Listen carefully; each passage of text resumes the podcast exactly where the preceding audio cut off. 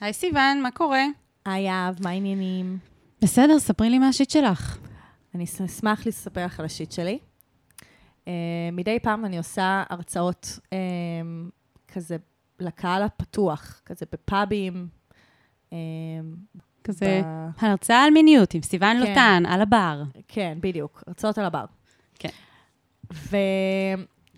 והרצאות לקהל הרחב, אני, אני אגיד ככה, פעם הייתי עושה, רוב ההרצאות שהייתי עושה הן הרצאות על הבר. היום אני עושה רוב ההרצאות לאנשי מקצוע. ו, ומדי פעם כזה חוגגת, או כזה שוברת שגרה עם הרצאה על הבר. עכשיו, אה, שכחתי כבר, כי הרבה זמן לא עשיתי, וגם כאילו, אני, שוב, היה קורונה גם, אז כאילו התרבות הזאת גם קצת, כאילו, נכון. ירדה. אבל uh, התגובות שאנשים אומרים לי אחרי הרצאה, כל פעם, זה כזה הרבה כל מיני, כאילו טיפים שהם נותנים לי, ואני כזה, למה אתם חושבים שביקשתי מכם טיפים? כאילו... אז לא מזמן עשיתי הרצאה, וניגש אליי מישהו אחרי ההרצאה, ואמר לי, אמ, אה, היה אחלה הרצאה, באמת, נה נה נה נה, אבל רציתי להעיר לך משהו. ואני כזה, אוקיי, בוא נשמע. אמ, את מדברת כל הזמן רק על נשים. עכשיו, הוא אמר את זה, כאילו אמרתי, רגע, אני לא הפסקתי לדבר על פינים לא זקופים בהרצאה הזאת. איך יכול להיות שהוא אומר שכל הזמן דיברתי על נשים?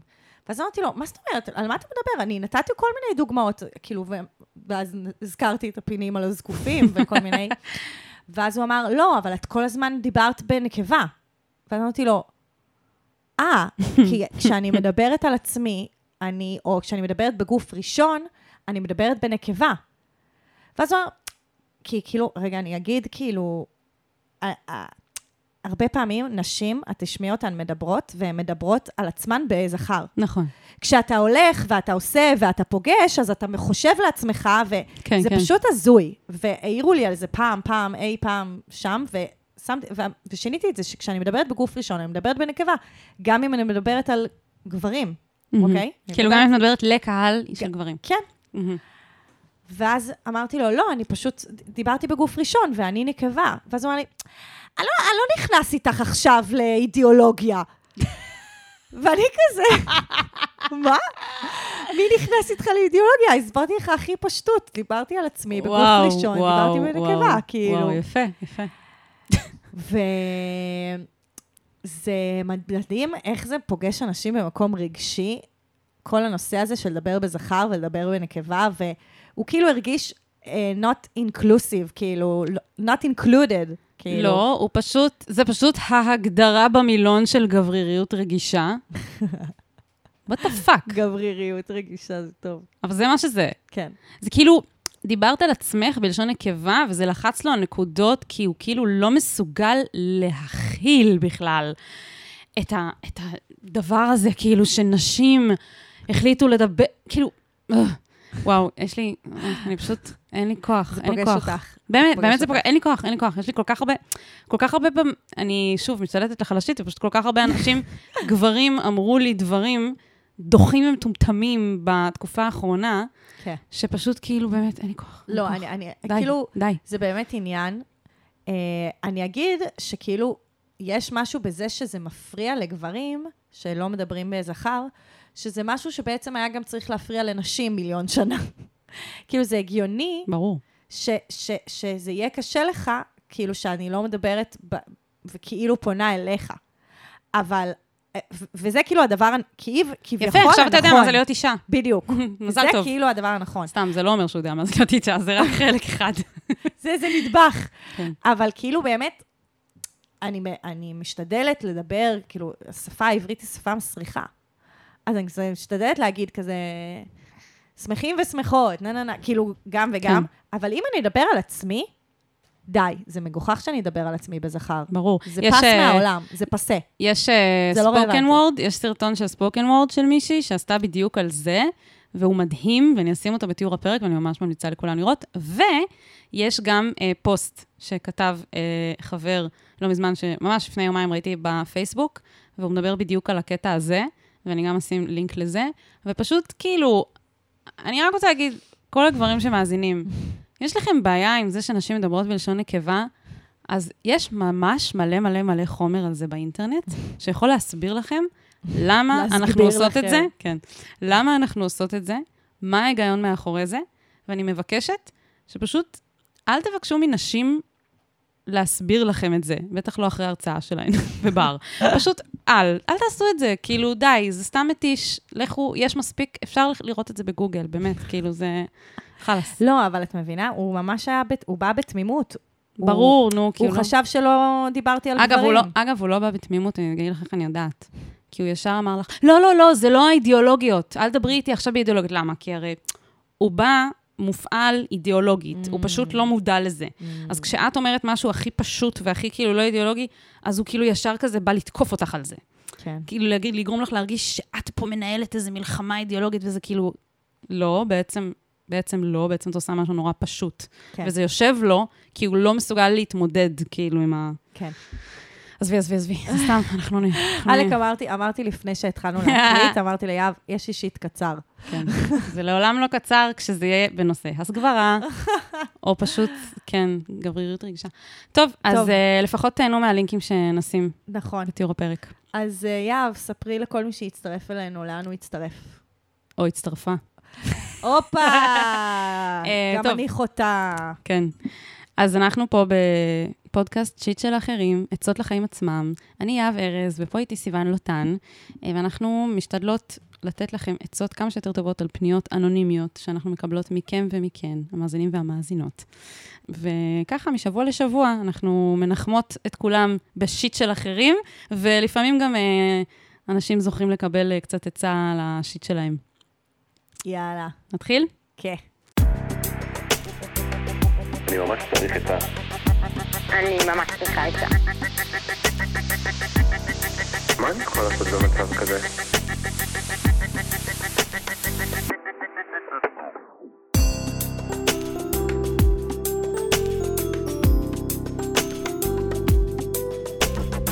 shit של אחרים. אז הפנייה הראשונה שלנו היא מוויל פרץ, בן 33. אני ואח שלי לא מדברים, וזה שובר לאבא שלי את הלב. במשך שנים ניסיתי להתחבר אליו, והוא היה מגזלט אותי, אהבתי, מלשון גזלייטינג. Mm-hmm. מתעלם ממני, מזלזל בי, וכשכבר יש לי אומץ להעיר לו, הוא אומר לי שאני מדמיין ותוקף אותי. במשך שנים נחצו קווים אדומים על בסיס קבוע, והמשפחה ביקשו ממני להחליק ולסלוח, כי כנראה לא יכלו להכיל או להתמודד עם הקונפליקט.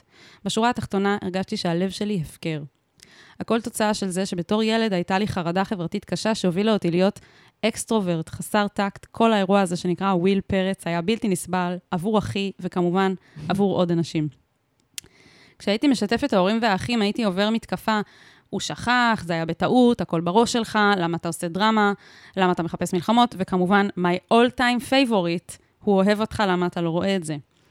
אגב, כל זה גם נכנס לתוך קטגוריית הגזלייטינג הזה. כן. Mm-hmm. במשך שנים ניסיתי להתחנף אליו, להתחבב עליו, קניתי לו דברים, הכנתי לו דברים, דאגתי לו, ביררתי לו, התאמצתי בשבילו, אפילו פתחתי בפניו את האישיוז הנפשיים שהיו לי.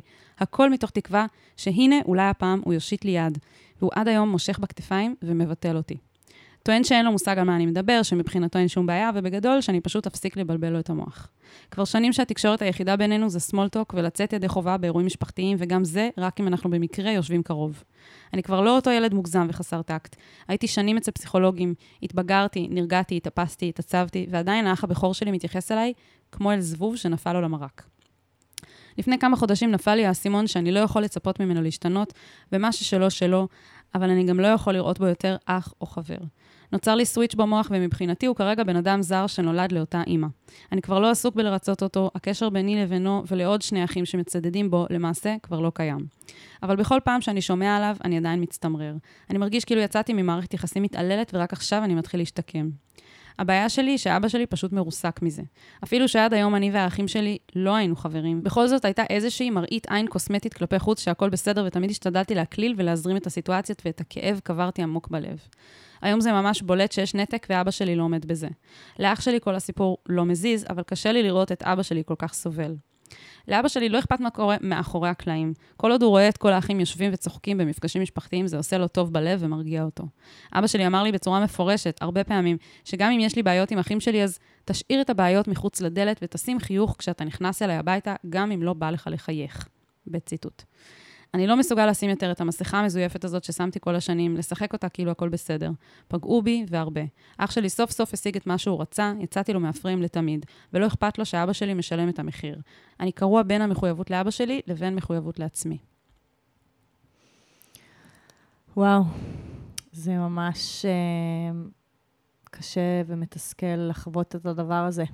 כן. זה ממש אה, שיט אה, כואב ולא להסתדר עם המשפחה שלך, זה אחד הדברים הכי קשים. אני חושבת שזה כאילו, הפני, זה בין הפניות כאילו הכי קשות שיש לנו כשאנחנו בקטגוריות הפניות הקשות, אז תמיד כשזה פניות על משפחה, אז זה ממש, אה, כאילו זה הכי בבפנים. מה שנקרא קרוב בקישקה. לבית. כן, כן, כאילו, הכי הכי כואב. כן, אני ממש, אה, זה, לקרוא את זה ממש שבר לי את הלב. כאילו, הרגשתי... הוא, הוא, קודם כל, אתה, וויל, אתה התבטאת בצורה מדהימה, ממש הסברת לעומק מה אתה מרגיש. הוא אמר, הלב שלי הפקר. כאילו, להרגיש שהלב שלך הפקר בקרב המשפחה, זה באמת דבר קשה. זה כאילו ניכר שהוא הולך לטיפול? מאוד. הוא, כן, לגמרי. כי, כי הוא, הוא משתמש כבר בשפה מקצועית. אני קצת מרגישה שאנחנו צריכות שנייה לתרגם כמה דברים שהוא אמר. מה, גם, על הגזלייטינג וזה? אז מגזלט, כאילו, שהוא מדבר על גזלייטינג, שנרנור, שהסברנו את זה כמה פעמים. וגם הוא, והוא אפילו נותן דוגמאות, כל המשפטים האלה שאומרים לו, מה אתה מחפש מלחמות וזה, זה ממש גזלייטינג לפי כן, הספר. כן, שכאילו לא מכירים ברגשות שלו, ואומרים לו, זה הכל אתה. זה בראש שלך. זה אתה רגיש, זה אתה הבעייתי, כן. אנחנו בסדר, זה גזלייטינג. והוא אומר ש... הוא, היה לו חרדה חברתית שהובילה אותו להיות אקסטרוברט. אקסטרוברט, שזה מישהו נורא מוחצן כזה באובר. כן. בדיוק. רק שבמקרה שלו, יש אנשים שהם אקסטרוברטים, שזה לא צריך להיות אה, אה, תופעה אה, רעה, כמו שהוא מתאר, אלא mm-hmm. שפשוט אנשים שהם נורא מוחצנים, וזה בא בטוב. הוא מתאר סיטואציה שהוא היה מוחצן כאיזשהו פיצוי כן. על חוסר הביטחון שלו, ובעצם זה, הכל, הכל היה מין אה, אסון כזה, כמו כן. שהוא אומר. כן. אה, אני חושב, חושבת שלמרות שהפנייה הזאת קרה, אה, שברה לי את הלב, mm-hmm. אני מרגישה שיש ממש אור בקצה המנהרה. Mm-hmm. אה, אני חושבת שוויל כבר עברת דרך ארוכה עם הטיפול שעשית, כמו שאמרנו, ועם האסימון שנפל על האחים, במיוחד האח הזה.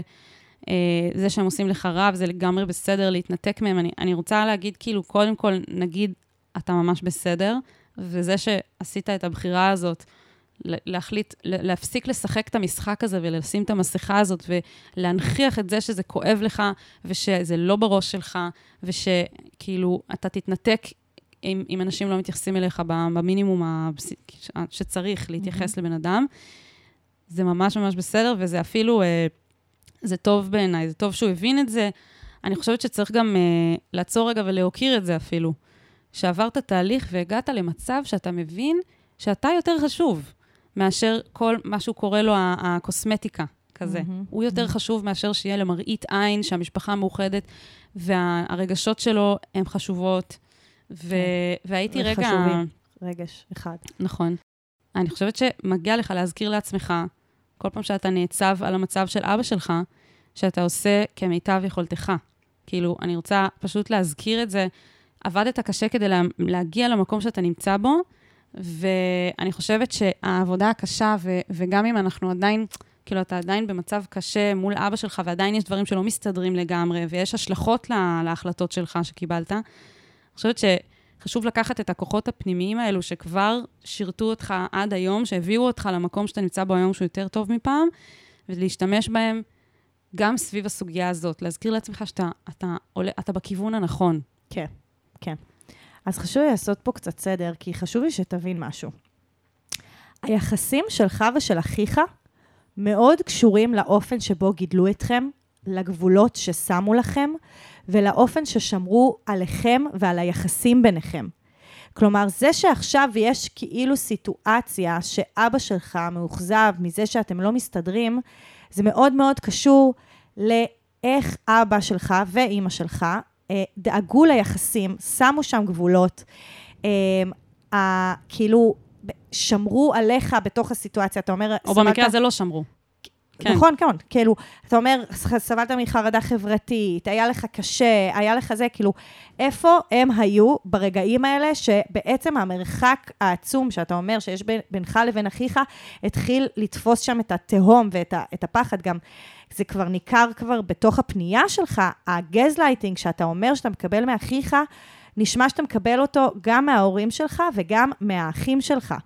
וזה ממש ממש מתסכל ועצוב ו- וקשה גם להיות בעמדה של יחידה אל מול משפחה, כאילו, וזה לא, כאילו, וזה לא, אמ, כאילו, זה לא רק כזה אתה ואחיך מתקוטטים, כאילו, יש פה איזו סיטואציה שזה אתה מולם, ואני אני חייבת להגיד שזה נשמע, כאילו, אם אנחנו נסתכל על זה לא רק מנקודת מבט אה, שלילית, אלא גם מנקודת מבט חיובית, בעצם יש לך תובנה של, שלהם אין אותם, אין אותה. הם חיים באיזשהו רובד שטחי, הם מצליחים לשתף פעולה על איזשהו מצב. אה, והם מכאיבים למישהו והם לא מכירים בזה. בדיוק, ואתה כאילו, עכשיו, אני חייבת להגיד, זה הרבה פעמים קורה, נגיד לאח הקטן ביותר, כאילו שהוא, או אני, כי הוא לא אמר איפה הוא במיקום, כאילו, של האחים, אבל כאילו שיש לך בעצם, אתה כאילו קצת גדלת בצורה שונה מהאופ, מהמשפחה, ואז יש לך בעצם יכולת להסתכל על הדברים קצת מהצד, ולהסתכל עליהם, ולראות איזושהי התנהלות שקורית, שכאילו אתה אה, באיזשהו מקום, אה, ניצלת ממנה, במרכאות, אני אומרת. כן, גם יש סיכוי שיש אחים אחרים שמרגישים שבאיזושהי רמה גם הלב שלהם הפקר, גם אם זה לא ברמה שלך, נקרא לזה. כן. שבאיזשהו מקום גם להם לא נותנים מקום, אבל הם לא מעיזים כמוך, כי הם עדיין בפנים, הם לא כאילו עברו את ה... הם לא, אין להם את ה... כמו שאת אומרת, נקודת מבט קצת יותר חיצונית, שהם מסוגלים בכלל להסתכל על זה רגע ב...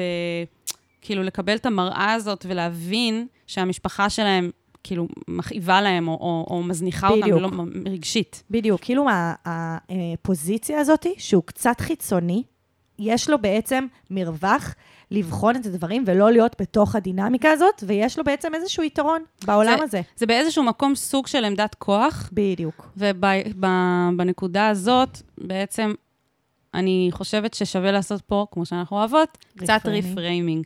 כי כאילו אני הרגשתי בפנייה, אגב, היא הייתה פנייה הרבה יותר אה, ארוכה, וקיצרנו אותה, כי, כי כאילו, היה שם הרבה מה להגיד, ואפילו דוגמאות שהוא נתן, וזה, לדברים באמת אה, קשים שאח שלו עשה לו, אה, אבל כאילו לא היינו צריכים את כל הדוגמאות כדי להבין שבאמת הלב שלו הפקר.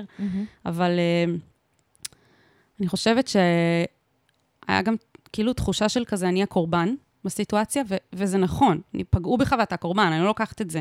כן. אה, וזה גם בסדר להיות קורבן. הרבה פעמים אנשים אומרים על קורבנות, כאילו זה איזה דבר אה, שאנחנו לא רוצים אותו והוא לא בסדר. לא. יש קורבנות כי אתה באמת קורבן לסיטואציה לא פשוטה, ועדיין, אני חושבת שגם בן אדם שהוא נפל קורבן למשהו, עדיין יכול להיות בעמדת כוח, בגלל מה שאת מתארת, בגלל היכולת להסתכל מבחוץ, לגמרי. ובאיזשהו, כאילו, באופן מפוקח, שנגיד מישהו חיצוני למשפחה יכול לראות והם לא. נכון. ל- נכון. למשל, לא הייתי מציעה לעשות, כאילו, לעשות את זה, אבל אם נגיד, תיאורטית, היית מדבר עם אה, אחת הגיסות שלך, נגיד עם האחים שלך נשואים, יכול להיות שאולי הם מהצד גם הן שמות לב לדפוסים, אבל הן לא אומרות שום דבר, כי זה לא שלהן והן לא כן. סובלות מזה. כן. אז וגם כאילו, העמדה הזאת, כאילו, בהמשך לרפריימינג שלך, העמדה הזאת מאפשרת יותר בחירה. כי כשאתה כלוא בתוך דפוסים משפחתיים, שבעצם באיזה שהם רמות, כולם שם סובלים מזה. שוב, אני, אנחנו לא יודעות. זה, זה משהו הכי לעבוד עליו בטיפול, אגב, כזה להבין מה המחיר שהם משלמים על העמדת הפנים הזאת, על ה... אה, כאילו, לעשות משהו איזה נורא שטחי. אה, לא, יש לך כאילו איזשהו עומק שאין להם אותו. כן, זה, זה ממש ניכר ממה שהוא כותב. הוא כן. כאילו נורא רוצה חיבור רגשי, נכון. אמיתי ואותנטי עם האנשים שהם הגרעין המשפחתי שלו, ו- והתגובות שלהם הן מאוד כאילו, אה, אין שם אמפתיה אפילו. כן, יש שם גם זה- איזושהי אה, גבריות צינית כזאת. כן. כזה של כזה, טוב, מה אתה רוצה? כאילו, מה, זה תהיה אחד הכל טוב. מהחבר'ה כזה. כן, בדיוק. כן. ו- ובעצם כשאתה מן הצד, יש לך, כאילו, אני אומרת, אפרופו גבריות אה, צינית, אני אפילו אגיד, אה, אה, זהר ואגיד רעילה, יש לך כאילו בעצם אפשרות להיות גבר אחר. גבר שמבטא את הרגש שלו ומביא את הפגיעות שלו, כמו שסיפרת שאתה עושה. כאילו, אתה, אתה באמת שונה מהם. כאילו, אתה באמת עושה שם כל מיני צעדים שהם שונים מהאופן שבו הם מתנהלים ומהדפוסים שלהם, שיכולים מאוד, שבמקום, אני בטוחה שבמקומות מסוימים משרתים אותך. כאילו מה שאת אומרת זה שבן אדם... במרחבים אחרים, לא בתוך המשפחה. כן, שבן אדם ש, שהצליח כן להיות מחובר לרגש שלו, על אף שגידלו אותו להיות בן אדם שהוא לא מחובר לרגש שלו, mm-hmm. בסופו של דבר מרוויח מזה כן. חיים יותר מלאים. נכון. כי כשאנחנו יותר מחוברים לרגש שלנו, פחות מנותקים מעצמנו ומאנשים סביבנו, אז, אז יכול להיות לנו יותר טוב. לגמרי. ובמובן הזה גם, אני חושבת שיש לך איזושהי עמדת כוח, לא במובן הזה של מלחמה ומי ינצח, אלא כאילו... יש פה סיטואציה כואבת, וצמחת ממנה וקיבלת ממנה משהו שהם ש... כנראה לא יקבלו. נכון. אה, ממה שזה נשמע. נכון. ואני רוצה גם להוסיף משהו על אבא שלך, ספציפית. כן. Uh, אתה מתאר סיטואציה שכאילו יש פה, נגיד, שתי קבוצות, יש את, את קבוצת אתה, ויש את קבוצת אח שלך או אחים שלך, ואז יש את אבא שהוא כאילו השופט. Mm-hmm. זה גם מחזיר למה שאמרת על איך שגידלו אותם. אני, אני רוצה להגיד uh, שצריך לפרק את התמונה הזאת כאילו אבא שלך הוא ניטרלי, כי הוא בוחר כאילו להיות ניטרלי בסיטואציה שבה אתה נפגע. ומה שהרבה פעמים אנשים לא מבינים, זה שלהיות ניטרלי כשיש צד חלש וצד חזק, ורואים את זה במובהק ממה שהוא מתאר, זה בעצם אומר לצודד בצד החזק בהכרח. Mm-hmm. ואני רוצה רגע, כאילו, שתפנים את הרעיון הזה. בן אדם שמצדד באנשים שפוגעים בך, הוא פוגע בך, בזה שהוא עושה את זה. נכון. והוא לא ניטרלי והוא לא שופט. הוא חלק מהפגיעה. יותר מזה, הוא יצר את הפגיעה אי שם. כאילו, אני... חשוב לי להגיד, כשאנחנו כועסים על אחים שלנו ועל מערכת יחסים מעצבנת שהייתה לנו איתם, אנחנו צריכים לזכור שאנחנו צריכים יותר לכעוס על ההורים שלנו. כי את אומרת, כי... הם יצרו את זה. כן, כי ילדים הם ילדים. ילדים הם, הם, כאילו, הם עדיין לא יודעים, והם יכולים נורא לפגוע, והם יכולים נורא לא להיות, כאילו... והורים צריכים לשים את הגבולות, והורים צריכים להקפיד ולבדוק מה קורה במערכת יחסים בין האחים. לראות ו... שהם מתייחסים אחד לשני בכבוד בדיוק, ובאהבה. בדיוק, ממש. נכון, רק ש, שהיום, אני מדברת כאילו על המצב היום. היום, חד משמעית. שכאילו, האמירה הזאת שלו, שכאילו תחייך... כן, זה, זה בעצם אותו דפוס שתמיד היה, זה ברור, נכון. אבל זה שהוא אומר, תחייך גם אם אתה לא תמיד איזה... ההתנהלות הזאת שלו, כשהוא מדבר אליך ככה, זה, להיות, זה להכאיב לך. זה, אני חושבת שכאילו, אתה רואה את הכאב שלו, שהוא סובל מזה שאתה והאחים שלך בנתק, אבל הוא לא רואה את הכאב שלך. כן. ואפשר לראות את זה בבירור. וזה לא הגיוני שאתה תראה אותו ואת הכאב שלו, ותיתן אמפתיה, כי אתה בן אדם אמפתי, שאיכשהו הצליח להיות אמפתי, למרות, למרות שגדל במשפחה שאין, שרואים שפשוט אין, כן. אין להם מספיק אמפתיה, כן. והוא לא אמפתי אליך בחזרה. עכשיו, יש פה חוסר הדדיות. גם אח שלו לא אמפתי לאבא שלו. נכון, כי לאח שלו לא, נכון, כן, בדיוק. כן, כי הם, הם, הם, הם סובלים מאותו דפוס. בדיוק. עכשיו, זה שהוא אומר לך כאילו לחייך, גם אם לא בא לך לחייך, רק בשביל שתהיה לו הרגשה טובה, והכל ייראה כאילו הכל בסדר, כשבעצם זה הכל פייק, הוא רוצה שקט תעשייתי. הוא לא עושה את זה כי הוא אכפת לו ממך, או כי הוא אה, אוהב אותך, הוא עושה את זה כי השקט התעשי, התעשייתי הזה גורם לו להרגיש טוב עם עצמו, ומשקיט אצלו את, ה, החרדות, את, הח, את הכאב את ה... על כן. זה שבסופו של דבר... הוא עשה עבודה מחורבנת. כן, שיש פה, שיש פה משפחה שפוגעת ב, ב, באחד הילדים, כן. והוא רק רוצה שכאילו הכל על פניו ייראה בסדר, וזה באופן אקטיבי פוגע בך, ולכן... זה פשוט המשך של הגזלייטינג. כן, ואני לא חושבת שאתה יכול אה, לתת לו את השקט התעשייתי הזה שהוא, שהוא רוצה, לא משנה מה, ולכן... זה גם הבקשה, הבקשה עצמה היא נורא כואבת. ברור, זה, זה, זה פגיעה בפני עצמה, זה מה שאני אומרת. כאילו, זה... מה... כאילו, שים חיוך על הפנים. תשים בצד את הרגשות שלך ופשוט תעשה כאילו הכל בסדר, כשפוגעים כן. בך באופן אקטיבי, כאילו, מה... נכון. ולכן אני מבינה מאוד את, ה, את האמפתיה שלך לאבא שלך, ואתה לא רוצה שאבא שלך יסבול, אבל אני חושבת שכאילו, הסיטואציה הייתה שונה, אם נגיד לא היה את החלק הזה שאבא שלו אומר את זה, אז הייתי מתייחס לזה אחרת. אבל בגלל שהוא מדבר ככה, והוא מתייחס אליך ככה, אז כאילו, למה לך צריך להיות אכפת שהוא סובל, כשהוא, כשלא לא אכפת מזה שאתה סובל? כאילו, אין פה אפילו טיפת הדדיות שמאפשרת לי להיות באמפתיה כלפי האבא. כן. אני מרגישה כאילו זה, הוא סוג של בישל לעצמו דייסה. ומה שקורה זה שהבן שלו יצא בן אדם נורא אמפתי, שעדיין כואב לו לראות את אבא שלו סובל, למרות שאבא שלו גורם לו לסבול. כן. אמ, וזה, וזה שוב, כאילו, ממש משהו ש, שהוא טוב לדבר עליו בטיפול, של איך אפשר להרגיש כאילו פחות רע, כאילו זה פחות אתה אשם בסבל של אבא שלך, כי זה לא המצב. נכון, אתה לא אשם בסבל של אבא שלך. נכון. בסוף הוא אשם בזה שהוא מבקש ממך שקט תעשייתי, במקום לנסות רגע לדבר אל הלב שלך ובאמת להיות אבא יותר טוב. נכון. וזה, וכאילו, סורי שאין לי, אין לי כל כך אמפתיה פשוט. לא, זה, אני... מרגישה- לא, אני חושבת ש... כאילו באמת יש את כל העניין של באמת, וויל, קבל את כל התוקף בעולם שאתה צריך. כאילו, אני כן. אומרת, אנחנו מרחיבות את התוקף. זה מעבר... כן, הוא התחיל לתת לעצמו תוקף כשנפל לו האסימון והוא ניתק קשר עם האחים, ועכשיו הוא ועכשיו, צריך כן, עוד זה, קצת אנחנו, תוקף. נותנות, אנחנו מרחיבות את התוקף, זה לא רק האחים, זה בעצם כאילו ההורים. וזה זה הבנה נורא כואבת, ויש משהו, יש איזושהי, כאילו יש איזושהי משאלה בכתיבה שלך, שאתה תעשה סוויץ', ובאמת אתה תוכל להתנתק מאח שלך והכל יהיה בסדר. כאילו, מעין, יש איזושהי משאלה שהסוויץ' הזה של טאק, משהו כן. נחבא, ו... וזה זה לא באמת- פנטזיה. כן, כן, זה לא עובד ככה, וכאילו, אתה עברת פגיעה ב- בתוך המשפחה שלך, והפגיעה הזאת, היא, היא תמשיך ללוות אותך, כאילו, הכאב הזה ימשיך, בין אם תהיה איתם בקשר, בין אם לא תהיה איתם בקשר, זה כאילו הפצע שלך, שאתה תמיד תעשה איתו עבודה, ונשמע שאתה, וויל, עושה עבודה. כאילו, כן. אתה עושה, ו- ואני בטוחה שבמערכות יחסים אחרות שלך, אתה... אתה תדע לעבוד עם זה, וזה לא מה שינהל אותך, בגלל שאתה נמצא בטיפול, כאילו בעצם, עצם היותך בטיפול גורם לך, מייצר אצלך בחירה גם במערכות יחסים הבאות, כאילו שזה לא ישתחזר. ויכול להיות שתקופה מסוימת של ניתוק, בשביל, כאילו, גם שהם יבינו כזה את הסיטואציה, כאילו, אולי בצורה יותר מלאה. מוחשית, יש מצב שהם לא מבינים עד כמה הם פגעו בך פשוט. כן, לא ושאתה מפ- תוכל גם להרגיש, או, או אתה אתה יודע, לא, לא ניתוק לגמרי, אבל שמירה על קשר אה, יותר מרחוק, לא להגיע לכל הארוחות, אה, אולי, אולי לשמור על קשר בצורה פרטנית, אה, אולי עם האחים שאתה מקבל מהם יותר תוקף, לשמור יותר על קשר, והם על, אולי עם אימא בנפרד, אולי עם כאילו מעין, יש כל מיני דרכים שיכול להיות שכרגע הקונסטלציה של הארוחות המשפחתיות שבהם אתה צריך לשים את החיוך, זה מחיר שאתה כבר לא מוכן לשלם אותו. כן, ויכול- וגם את ציינת משהו לגבי האחים שאולי כן... יכול להיות שיש אחים שלא נותנים לך תוקף ועושים לך גזלייטינג על הקשר עם אח שלך, כי נוצר איזה דפוס במשפחה סביב הדבר הזה, וזה לא בסדר וזה לא נסלח, וזה נכון.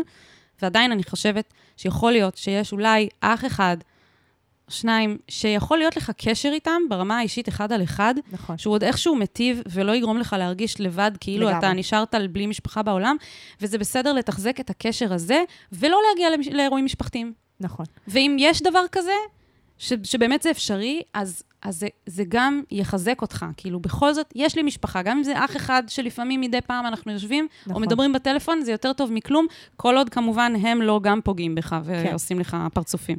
וחשוב להגיד שזה לא לנצח. כי גם אתה עובר בתוך זה תהליכים. ויכול להיות שעכשיו לשים את החיוך זה המחיר הכי כבד בעולם. ויכול להיות שבעוד תקופה מסוימת אתה תרגיש אחרת. כאילו, אני לא אומרת איך. כאילו, אני לא אומרת כזה, אתה תהיה כזה, יאללה, אני בא, אני מחייך ואני מוותר. כאילו, יכול להיות שהכאב ישתנה, יכול להיות שאתה, התוקף יינתן לך מתוך עצמך ואתה לא תצטרך את התוקף מהם. יכול להיות שאתה תסתכל עליהם באמת מלמעלה, ואז זה, כשאתה מסתכל עליהם מלמעלה, יש חמלה.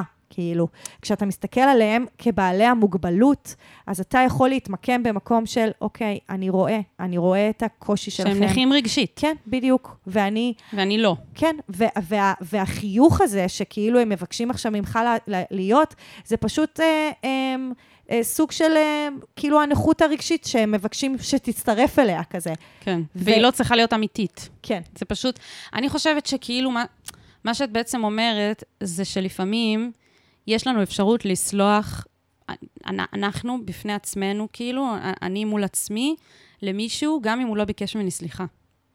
לא במובן הזה. של לסלוח להם על מה שהם עשו לך, אלא במובן הזה של כאילו, הם, הם, לא, הם לא ביקשו סליחה והם כנראה גם לא יבקשו, אבל וואלה, אני מבין שהם עשו את זה כי הם נכים רגשית, או כי וואטאבר, או כי הם בעצמם נפגעו, ואני מסוגל ביום מן הימים, אתה אולי תגיע למצב הזה, כמו שאת אומרת, להיות באירוע משפחתי, ולהתנהל כזה באופן, אה, את יודעת, רגיל כזה, ולא להיפגע כשהם כאילו לא נחמדים אליך, או לא נותנים לך את מה שאתה כל השנים רצית, אלא פשוט להבין שזה כאילו, זה הם, אני צריך עכשיו לבוא, כאילו להכיר בסדר. בחסרונות שלהם, ולהתמקם מולם אחרת, כבר לא כן. בעמדה הפגיעה שהיית. כן, במין, במין, כמו שאמרת בהתחלה, שהוא קצת כאילו אה, אה, הפך להיות סוג של חיצוני, באיזשהו מעמד, זה מאפשר לו אה, מקום, מקור של כוח, לראות דברים שהם לא, לא רואים, אז יכול להיות שגם ביום מן הימים, הוא יוכל להתקרב בזכות זה. כן, בזכות זה ובזכות זה שכאילו זה לא מפעיל אותו רגשית כמו שזה מפעיל אותו רגשית היום. כן, בדיוק. זה מה שאני, זה, כן. זה נראה לי. ואני רוצה לתת אה, המלצה אה, ט- טיפה אה, פרקטית כזאת אה, לסיום. מהמם. אנחנו ממליצות על זה הרבה, אבל פה אני רוצה להמליץ על זה משתי סיבות. על הספר תקשורת מקרבת, מאת אה, מרשל רוזנברג. למה אני חושבת שזה יכול לעזור? סיבה אחת, אני לא יודעת באמת מי זה אבא שלך, אני מרגישה שקצת נכנסתי בו בפרק הזה, אבל אה, הספר תקשורת מקרבת מאוד מאוד עוזר להבין איך אפשר כן לנסות לייצר שיחה עם אבא שלך, אולי, אני לא יודעת, רק אתה יודע אם זה באמת אפשרי, ולשבת ולהגיד לו, אבא, כשאתה אומר לי תחייך למרות שאתה לא רוצה לחייך, זה פוגע בי. ולהסביר את כל הדברים האלה שעכשיו דיברנו עליהם, ואת הדברים ש, שכאילו, הוא בדרך כלל, אתה לא מצליח אפילו להסביר לו למה זה כל כך כואב, אני מאמינה שהספר אולי יכול לעזור בזה, וגם אם לא, וזה מה שמעניין בספר הזה, בעצם מתוארת שם שיטה לאיך לתקשר עם אנשים, גם כשהצד השני לא לא, מוכן. משתף כן. פעולה. ברמה שיש שם איזו דוגמה בספר, שהוא יושב ליד מישהי שהיא בחצי קומה, כאילו, והיא לא מדברת בכלל, והוא מצליח כאילו להביא אותה למצב שהיא מתקשרת. כאילו, וואו. זה כמה שזה, מבינה כמה עמוק זה הולך, כאילו, um, בעצם הספר הזה מלמד אותך קודם כל איך לתקשר עם עצמך כשאתה בקונפליקט, וזה כבר עושה פלאים גם במערכות יחסים עם אנשים אחרים, אפילו כשהם לא מוכנים לשתף פעולה עם זה.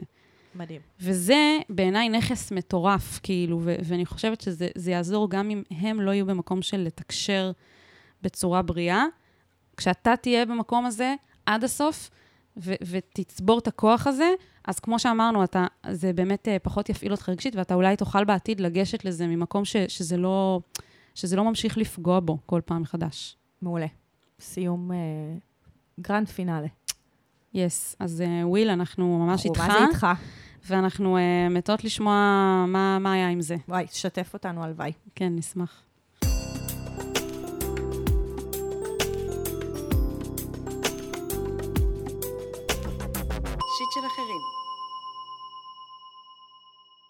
אז uh, נעבור לפנייה הבאה של uh, ספידי מקווין, בת 22. כמה מחלוקות בין בני זוג זה כבר יותר מדי מחלוקות. בן זוגי ואני לא יכולים לגור יחד לפני שהם מתמסדים מסיבות שלנו, ואנחנו צריכים להבין אם מערכת היחסים הזאת תצליח בלי שבמרכאות נעשה ניסיון. אנחנו כבר מדברים על חתונה וילדים, אבל אני בן אדם הרבה פחות אחראי ממנו והרבה יותר מפוזרת. ומצד שני, הרבה יותר תהליכית וגמישה. בכל הדברים האלה הוא בצד השני של הספקטרום, ואנחנו חוששים שזה יהיה יותר מדי קשה לגשר על הפערים האלה. חוץ מזה, הוא בקצה השמרני, בדעות פרוגרסיביות, בסוגריים, הוא הומופוב ולא תומך בפמיניזם בגלל מסורתיות, ואני בקצה השני לגמרי. פמיניסטית, אלא היא גאה, דווקא בגלל האמונה שלי.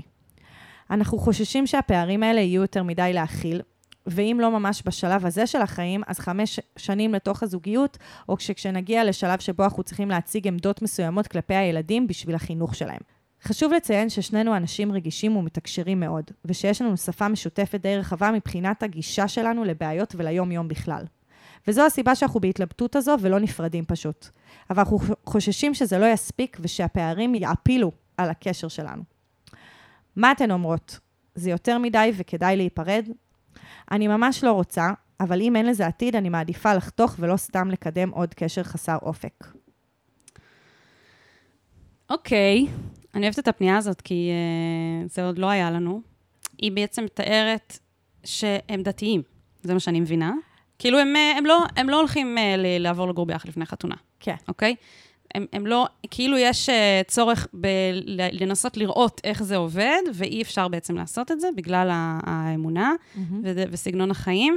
אז בעצם יש פה איזושהי חשיבה של צורך כאילו לדמיין מה יהיה. Mm, Um, אני חושבת שבעיקר צריך להפריד בין שני דברים. אחד, זה האופי היותר אישי, כאילו מפוזרת, גמישה, לעומת אחראי ומסודר. Uh, אני חושבת שעם זה דווקא אפשר למצוא uh, דרך לחיות ביחד ולעבוד על הדברים. זה, זה מסוג הדברים שאני מאמינה שבזוגיות דווקא מספקים כר פורה לעבודה משותפת על איך אפשר לחיות עם מישהו שהוא מאוד מאוד שונה ממני בא, באופי הפנימי שלו, mm-hmm. ובאיך שהוא מתנהל עם דברים כזה יומיומיים. Mm-hmm. לגבי הפערים האחרים של הדעות, אני חושבת משהו אחר מאוד. את רוצה להגיד משהו? כן, כאילו בעיקרון... על זה. אני, אני, כאילו מעין אני מרגישה שזה הפח שאת נופלת בו בהקשרים האלה, כאילו. וגם את לא זוכרת שהייתה לנו פנייה לטבעונית ולא טבעוני? כן, אבל זה, אבל זה לא אותו דבר, כי... זו הייתה אותה שאלה. כאילו, זו הייתה אותה שאלה, והשארתי את זה, כי כאילו, זה עוד הזדמנות לדבר על זה, וזה באמת מכיוון אחר, אבל זה היה כזה, האם טבעוני ולא טבעוני יכולים, יכולים לחיות, יחד? אוקיי. Okay. ואני חושבת, למה אני חושבת שאת נופלת כאן בפח? יהב ארז, בגלל שאת מאוד כזאת. כלומר, ואני אסביר, כאילו, מה אני, מה בעצם אמרתי לגבי הדעות המנוגדות? שאני מזדהה איתה. לא, לא, לא, לא, לא, לא, זה שלא את לא מזדהה איתה. יש עבור כל אחד מאיתנו בעולם, ב, ב, ב, ב, כאילו, כל בן אדם באשר הוא, אידיאולוגיה משרתת מקום שונה בזהות שלנו. Mm-hmm. יש אנשים שהאידיאולוגיה שלהם היא דבר מאוד מרכזי בכל המבנה האישיות. כלומר, זה אחד הדברים הכי מרכזיים שסביבם הליבידו שלהם פועל, ההתארגנות שלהם בעולם, כאילו, זה דבר מאוד מרכזי. ויש אנשים שזה בכלל לא נמצא שם, כאילו שלא דרך זה הם רואים את העולם. גם את וגם אני, ב- ב- בתוך הדבר הזה, זה, זה דבר מאוד מרכזי בחיים שלנו. כאילו, העמדות שלנו, ההסתכלות הביקורתית שלנו, כאילו, את יודעת, בגלל זה יש לנו פודקאסט, כי אנחנו כל היום רוצות להגיד את הדעות שלנו. וזה באמת מאוד מרכזי. מה נגיד חושבת... על מישהי שיש לה שלושה פודקאסטים? כן, בדיוק. ואני חושבת שבשבילי ובשבילך, שאנחנו נרצה לבחור זוגיות, אנחנו נבחר מישהו שהוא, שהוא בדעות שלנו. כי זה דבר שכל כך מפעיל אותנו במקומות האלה. כאילו, אני יכולה להגיד שזה ממש זה ממש האופן שבו פעלתי, כאילו הייתי בזוגיות עם מישהו שלא ראיתי איתו עין בעין, או לפחות לא מספיק מבחינתי, זה היה ממש באיזשהו מצב deal breaker, ומצאתי את הדר שהוא כזה אה, יותר פמיניסט ממני במקומות מסוימים, כאילו זה ממש הפך, וגם השינוי קרה תוך כדי, כאילו אני, תוך כדי התואר השני שלי, פתאום הזהות שלי, הפוליטית, האידיאולוגית, הפכה להיות יותר מרכזית בחיים שלי. אבל, חברתנו ספידי לא בהכרח כזאת. ובגלל זה, כאילו, נכון, תמיד אה, פונות אלינו, יש אלינו המון פניות בסגנון של האם זה deal breaker, נכון? כאילו, מגיעות אלינו כל הזמן פניות של כזה, זה וזה הקשיים שלנו, האם בעיניכם זה deal breaker? Mm-hmm. ואני יכולה להגיד שגם בחדר הטיפולים, הרבה פעמים זוגות פונים אליי עם זה. כאילו, להגיד, שואלים אותי, רגע, את חושבת שזה סיבה טובה מספיק להיפרד? ואז התשובה שלי הכי מבאסת בעולם, וזו גם תשובה כאילו שאני נותנת כאן, זה כזה, אין אה, אמת מידה חיצונית למה באמת deal breaker ומה לא. זה צריך להיות משהו שאת, שהוא עבורך deal breaker.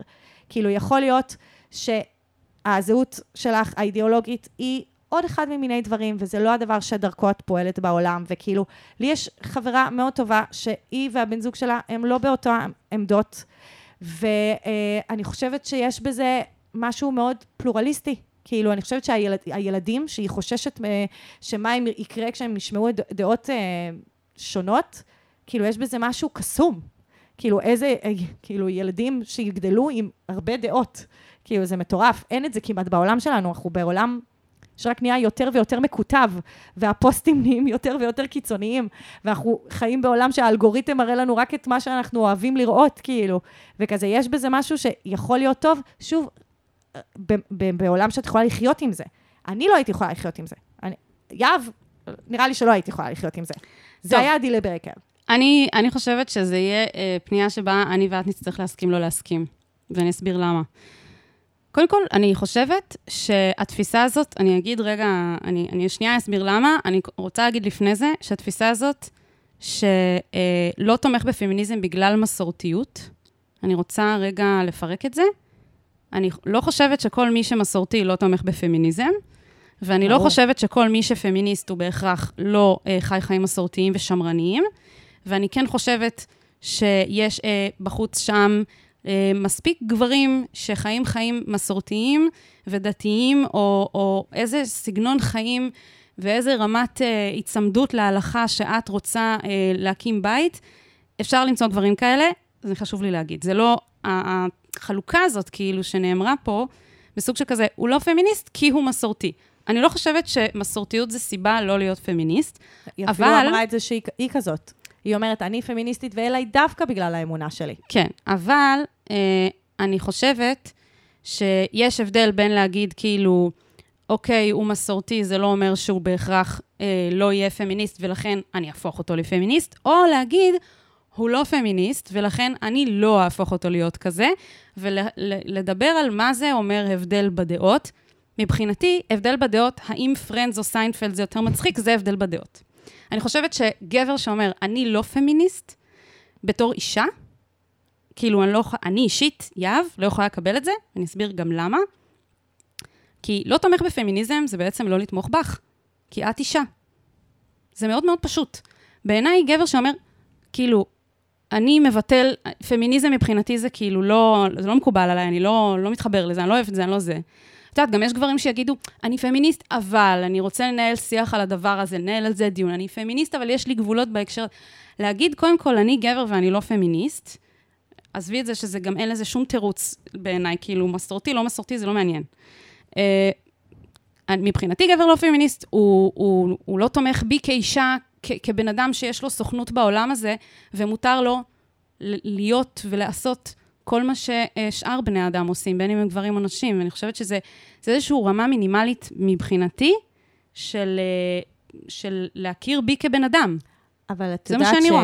שהמילה פמיניזם אומרת להמון אנשים מלא דברים שונים. אז מה שאת אומרת בעצם, זה שיכול להיות שהוא לא מבין עד הסוף מה זה אומר פמיניזם, בעצם משמעית. היא צריכה להסביר. לו. אז קודם כל, אני, יכול להיות שזה המצב.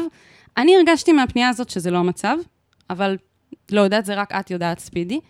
אם את חושבת שהבן אדם פשוט לא מבין כהלכה מה זה אומר פמיניזם, ואם רק יסבירו לו קצת, אז אולי הוא בעצם יתחבר לכמה דברים, ויגיד, וואלה, כן, אני, אני תומך בזה שאת פמיניסטית, וזה שזה משהו שהוא הוא חלק מהחיים שלך ואת מאמינה בו. אני חושבת אבל שזה יותר משמעותי בהקשר של אה, גידול ילדים. זה נכון שהיא, כאילו, זה משהו מאוד משמעותי, אה, שאם ייוולדו לכם אה, בנות, ואתם תלמדו אותן שהן יכולות אה, לעשות כל מיני דברים, או שגופן לרשותן, וכל מיני דברים. או זה, שבכלל, זה אומר הרבה דברים. אם יהיו להם ילדים והיא תוכל לצאת לעבודה, כאילו, כאילו כן, זה, זה, ההתנהלות גם- ביניהם. זה כל כך הרבה, זה, יש לזה כל כך, בעיניי, בגלל זה אני אומרת, זה לא עניין של דעות. להגיד אני לא פמיניסט, יש לזה המון המון השלכות על חיי המשפחה שלכם, לא רק על איך שתגדלו את הילדים, איך תהיה החלוקה ביניכם, אה, ב- זה לא רק בפרנסה. שמאלני ימני, כאילו. כן, זה גם בהתנהלות המשפחתית שלכם. התא המשפחתי שלכם יכול להיות מושפע מזה. מאוד, וזה... ואני אישית, כאילו, אני חושבת שבאופן כללי, אני חושבת, ואני הולכת להגיד פה משהו קצת, אה, נקרא לזה קיצוני, אני הולכת להיות הסמן הימני בד- בדבר הזה. אה, נשים שמוכנות להיות בזוגיות ולהיות אה, מה שנקרא לייף פרטנר של גברים שהם אה, לא פמיניסטים, ואני, אני, היא אומרת לא פמיניסט, אני קוראת לזה פשוט שוביניסטים. אה, בעיניי זה בעצם פשוט מאפשר לגברים להיות כאלה, ו- ולא צריך לאפשר את זה. כאילו, אנחנו צריכות זכויות, ואנחנו צריכות... המאבק הפמיניזם, המאבק הפמיניסטי זה לא איזה... אה, ראיתי פעם פוסט על זה, אני צריכה, אני צריכה למצוא את זה ולשים בזה. המאבק הפמיניסטי זה לא תחביב שיש לי, שאני הולכת לקבוצת קריאה. לא. המאבק הפמיניסטי זה על הזכויות שלי להיות בן אדם שווה ערך. ואני אישה, ואם אתה לא מכבד את זה, אז אתה לא הולך להיות בזוגיות איתי. אתה יכול ללכת למצוא מישהי שלא, שלא נאבקת על הדברים האלה, מכל סיבה כלשהי. אבל כאילו, אני, מבחינתי זה, זה כאילו לתת לזה, לתת לזה תוקף שזה כאילו בסדר שאתה חושב שאין לי עדיין זכויות כמו שיש לגברים. לא, זה לא כן. בסדר, כאילו. ואני הבן אדם שאתה מתכוון לחיות איתו את החיים שלך, והבנות שלך הולכות להיוולד לעולם הזה, שבו אתה לא מאמין שמגיע להם את מה שמגיע לבנים שלך. אז אני, סורי, אני לא יכולה לקבל את זה. אנחנו מרגישים את זה, אני וכל המאזינים, שזה מאוד מפעיל אותך, המילה פמיניסטי, כי מעניין אותי מה היה קורה אם היא הייתה כותבת, אה, לא יודעת מה, אנחנו לא באותן עמדות, הוא אוכל בשר ואני טבעונית, כאילו. אבל היה את זה, אז נשים נכון. את זה גם. היה את זה, ואגב, אני טבעונית, ואמרתי משהו אחר בהקשר הזה. נכון, זה נש... כאילו... הפמיניסט זה מאוד מפעיל אותך, כאילו, ו... כי, אני אגיד לך למה, כי היא אישה, והבנות שלו הולכות להיות נשים. נכון, אבל... זה לא, זה לא, אני פשוט צריכה... הוא לא מתחתן עם חיה. א', אין לו אם, אנחנו לא יודעות אם יהיו לו עם בנות.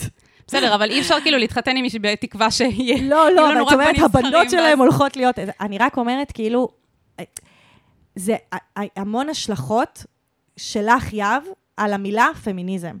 ואנחנו לא יודעות מה המשמעות שספידי שמה שם. כאילו, וזה זה מקפיץ אותך, כאילו, וזה בסדר, כאילו, אני, אני מבינה, זה מקפיץ, כל דבר מקפיץ אותנו בפניות של, ה, כאילו, של הפונים שלנו, ו, וכזה זה, אבל כאילו, אני חושבת שזה לא מה שמעסיק את ספידי. כאילו, אם הוא פמיניסט וכמה הוא פמיניסט, והאם היא יכולה לייצר שם שינוי בכמה הוא פמיניסט. תראי, מעסיק אותה גם עוד דברים, אבל כמו שאני אמרתי בהתחלה, פתחתי את התשובה שלי, שעם שאר הדברים אני באמת חושבת שאפשר דווקא לבנות זוגיות... אה, ממש לא רעה, וזה דווקא יכול לחזק אותה, זה שאני חיה עם מישהו שהוא מבולגן ואני מסודרת, ואיך מגשרים על זה.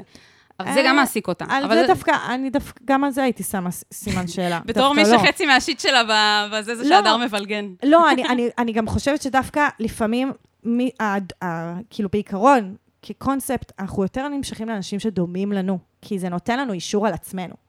כאילו, אם אני מבולגנת, והבן זוג שלי מבולגן, אז אני גם פחות שונאת את עצמי על זה שאני כזאת מבולגנת, כי הוא נותן לי אישור ואני אוהבת אותו, והוא בן אדם קסום בעולם, וכאילו, דווקא, אני לא חושבת ששונה, כאילו, השפכים אה, נמשכים וכזה. לא, אני לא אומרת שהשפכים נמשכים, אני פשוט אומרת שזה דברים שדווקא אפשר לצמוח מהם מבחינת הזוגיות, מבחינת לנהל חיים משותפים, אפשר לגשר על הפערים האלה. ואני אומרת, את אז, כאילו... אז אני, אז אני רוצה להגיד שעל אף אחד מהדברים שהיא עכשיו הביאה, אי אפשר להגיד, על זה אפשר לגשר ועל זה אי אפשר לגשר. כאילו, כל הדברים שהיא אמרה, זה דברים שהיא צריכה לחזור פנימה mm-hmm.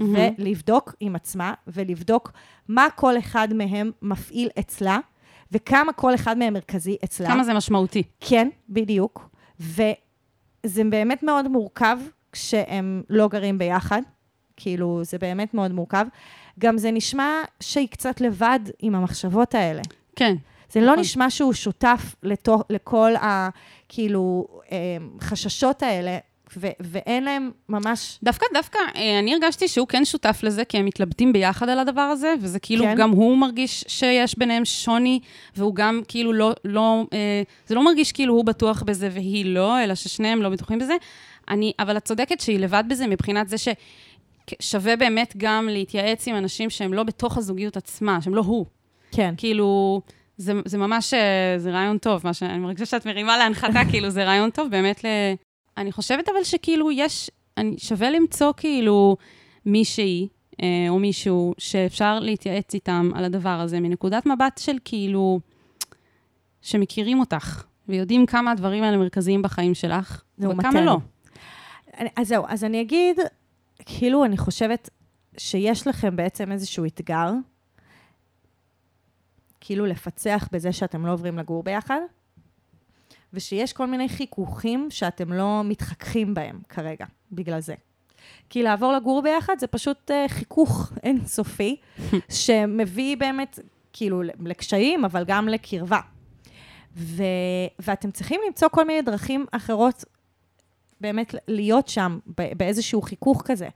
כאילו, אם לנסוע לטייל, וכאילו שנייה לבחון את זה מנקודת המבט הזאת, או ממש לשבת ולפרק כל מיני דברים שאתם יכולים, כאילו, ההתלבטויות האלה שאת מדברת עליהן, נגיד הדוגמאות שעכשיו אמרנו על מה זה אומר גם פמיניזם.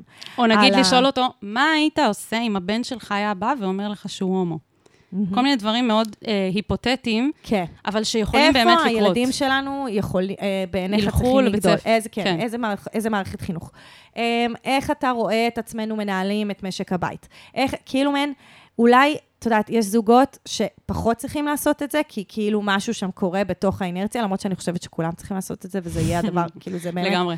אני חושבת שממש זה, זה דבר שיפתור הרבה בעיות בחיים לכולם, אבל ממש לשבת ולדבר על זה, ולראות איפה הפערים האלה יושבים, והאם אתם מצליחים גם לדבר על הדברים, והאם אתם צריכים לגשר על הדברים גם בשיחה עכשיו ביניכם.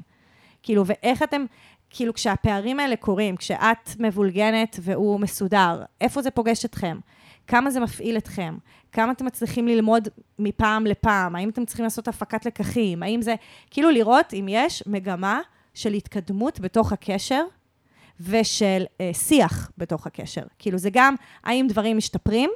כאילו מפעם, מפעם לפעם, מריב לריב, מקושי לקושי, וגם אם כשאתם, כשקורה איזשהו קונפליקט, אם יש לכם באמת יכולת לדבר על הדברים, וזה לא כזה, אין מה לעשות, זה מה שאני, זה ככה זה, וביי.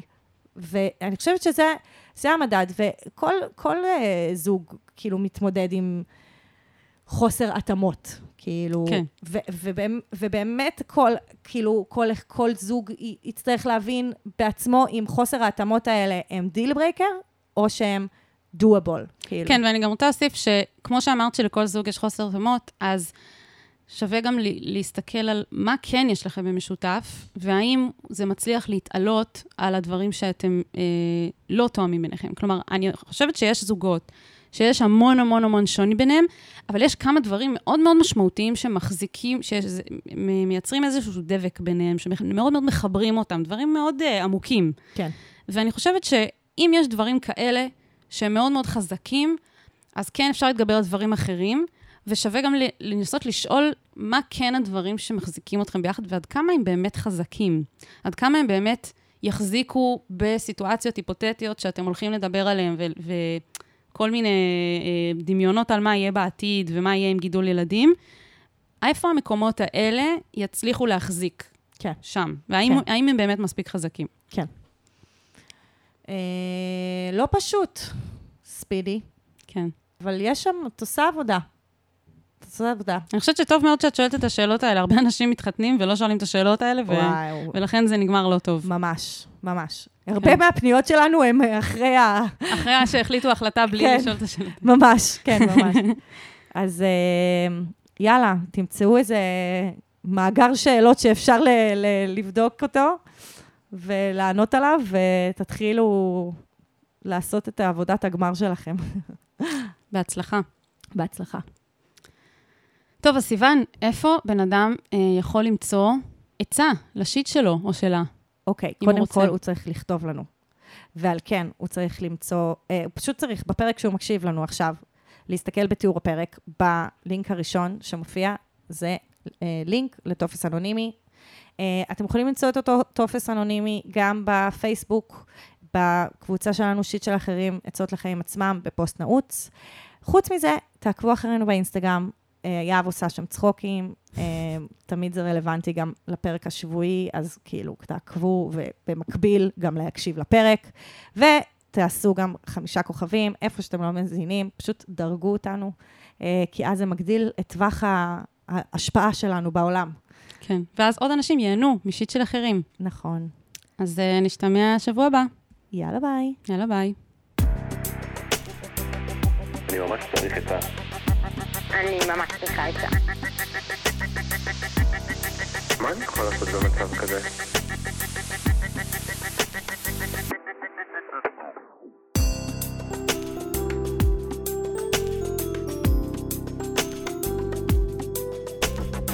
שיט של אחרים.